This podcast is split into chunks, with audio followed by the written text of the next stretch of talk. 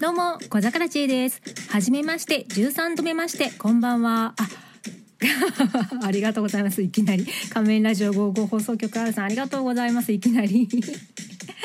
えーはじめま、えー、ご無沙久しぶりです。13度目まして、こんばんは。えーラジオトークでのライブ配信、毎度毎度唐突ですが、今晩またまたちょっと配信いたします。えーポッドキャスト、えー、維新伝心、いつもは収録で配信垂れ流しておりますが、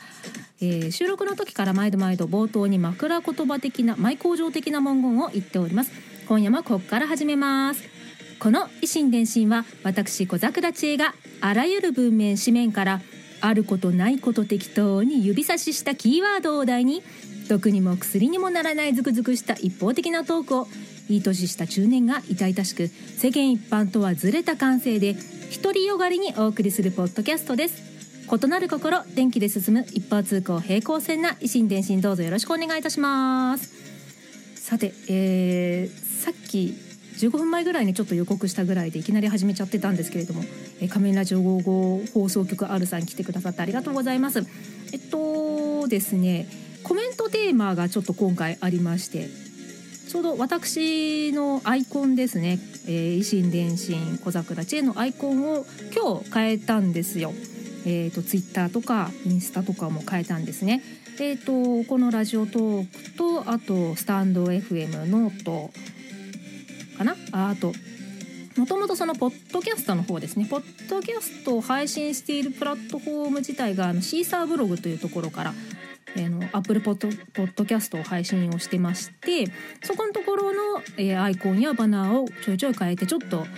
今月はイメチェンしようかなっていうことで変えてみました。なので、えーコメントでもしよかったらイメージイメチェンチェンジとかあのそこら辺について何かお話聞かせてくれると嬉しいです。さてえー、というところですね。ああしまった。全然。さて今日暑かったですね。まあこんな当たり障りのない話をしちゃうんですけど。昼暑くてさっき帰ってきたんですけれども夜ちょうど寒くて割と長袖にちょっと薄手の羽織をして昼間暑かったんですけどね。ちょうど帰ってくる時はちょうど良かったです。まあ、そんな天気の話はさておき、えっとですね、いつもの収録で配信している時はですねこの維新伝心本や雑誌などから指差しをしてキーワードを決めてお話をしております。のライブ配信今のこういう場ではあのトークガチャアプリトピッカーを使ってお送りしております。えそしてエンディングでは今日のトークの中から何かしらダジャレをひねり出して終了するので、え最後まで聞き届けていただければ幸いです、え最後に最後に言い最後の最後に言い放って逃げるように終わるので終了10分前ぐらいにダジャレを考えようタイムを設けます。基本的にはあの一方的にお話ししてますがコメントをいただけましたら読み上げ紹介リアクションいたします。え今回はねあの私がアイコンを個人的に変えたっていうことで、えーイメチェンとかチェンジとかそこら辺について何かコメントいただけると嬉しいです。まあこんばんはとかねあのラジオ仮面ラジオ55放送局 R さんみたいにこうわははだけでも一言でもいいのでコメントしてみてください。もちろん聞くだけサイレントリスナーさんでも OK です。えー、と先ほど始めたので23時過ぎ頃。そうですね今5分経ってないんですけれども、えー、23時頃終定よ終了予定になります。最後まで聞き届けいただければ幸いです。さて、えーでは前置きが長くなっているのでぼちぼち始めたいと思います。効果音を出そう。よしじゃん。はい、えーお題。カラオケで異性に歌ってほしい曲。あー。カラオケで歌ってほしい曲。そうですね。あえっと私はカラオケ。カラオケ行ってないですね。最後に行ったのいつだ？その九段の件例の件コロナですっかり行けなくなっちゃってまあ丸3年は行ってないですね確実に。その前からもまあ年に何回かって感じだったんでとんと言ってねえなーって感じですね。そしてあのスマホのあれですねプレイリスト。プレイリストにカラオケに行きたいっていう曲だけをガンガンぶっ込んでプレイリストでもうかれこれなもう30曲以上なんかこう歌いたいカラオケが行けるようになったら歌いたいリストっていうのを作ってバンバン投げ込んでてもう30曲ぐらいになるのかなあるのかな。あんまり聞いて練習もしてないんですけれどもそろそろできそうな気配がしてきてるのでねそのリストというかプレイリストを活用する日が近づいてきてるのかなとは思います。えー、っとカラオケ何を歌われますかですね私はもっぱらえー、っと 平成仮面ライダーメルドレイを歌っていますけれども、まあ、それ以前以外だと普通の曲とかポップとかロックとかだとアジカン歌いますね。あの遥か彼方を力いっぱい歌う。力の限り遥か彼方を歌う。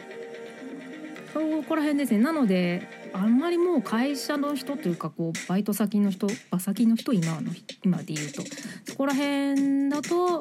の人たちと一緒に行くということがもうないのでそうですね。若い頃正社員やってた頃があったんですけれどもそこら辺の時はたまにねその会社の人とこう飲みに行ったりカラオケもたまには行ってたんですけれども仕事自体がすっごい忙しかったんでまあまああの夜中終電過ぎの時間帯リリーの時間帯とかだったばっかりだそういうお仕事ギリギリのだったんでそういう機会がねほとんどなくてそうですね会社は会社員辞めた後でもバイトいろいろ転々してるんですけれどもそこでもほとんどです。なかったんでなのでなんかし仲のいいともあの昨日置ける置けないあれどっち？仲のいい人たちと行くと、えー、全力アジカンはるか彼方ですね。そしてそれはお題ではない。カラオケで異性に歌ってほしい曲。なのであのどうせだったらなんかすごい素敵なねあのラブソングとかラブバラードとか歌ってキュンキュンさせてほしいわとかこう思いがちですが一緒にアジカンを歌ってほしいですね。うんやっぱりソルファとかあそこら辺が歌っててやっぱり力強いですね最初の、まあ、アジカンさんもね、まあ、私もそれは年取るなって一緒に年を取っているので最初のねソルファの前前もっと前はるか彼方からちゃんと聞いてたんですけれどもあそこら辺からね今の曲だとねだいぶテイストが、まあ、基本のね概念というかこう味感テイストは同じなんですけれどもやっぱり大人っぽい感じ聴かせる曲というかなんかそういうのが増えてきてるんでちょっと最近のはねあんまりチェックしてないんですけれども。うんそうですね。ソルファーも最近確かリメイクされてたんですよね。あの本人たちが改めて撮り直したのかな。なんかで作り直し今のね自分たちに合うような同じ曲もこうやってたはずなんですけどそこら辺もちょっと最近ちょっとチェックしてないんですけれどもカラオケといえばそうですね平成仮面ライダーメドレーかバジカンですね。あの平成仮面ライダーメドレーをやるとこうカラオケで超英雄祭になるんですね、まあ、それは置いといて 何のことやらって感じですけれども。なのでカラオケで異性に歌ってほしい曲、まあ、多分きっと私もあの勝手に一緒にハモりはしないけど一緒に歌っちゃうようなあの歌ってる人から見たら「えい邪魔だ」っていう「俺の歌を聴け」とかそんな感じになると思うんですけれども。そうですね。なんか下手に素敵なね聴かせるバラードとか歌われちゃうよりは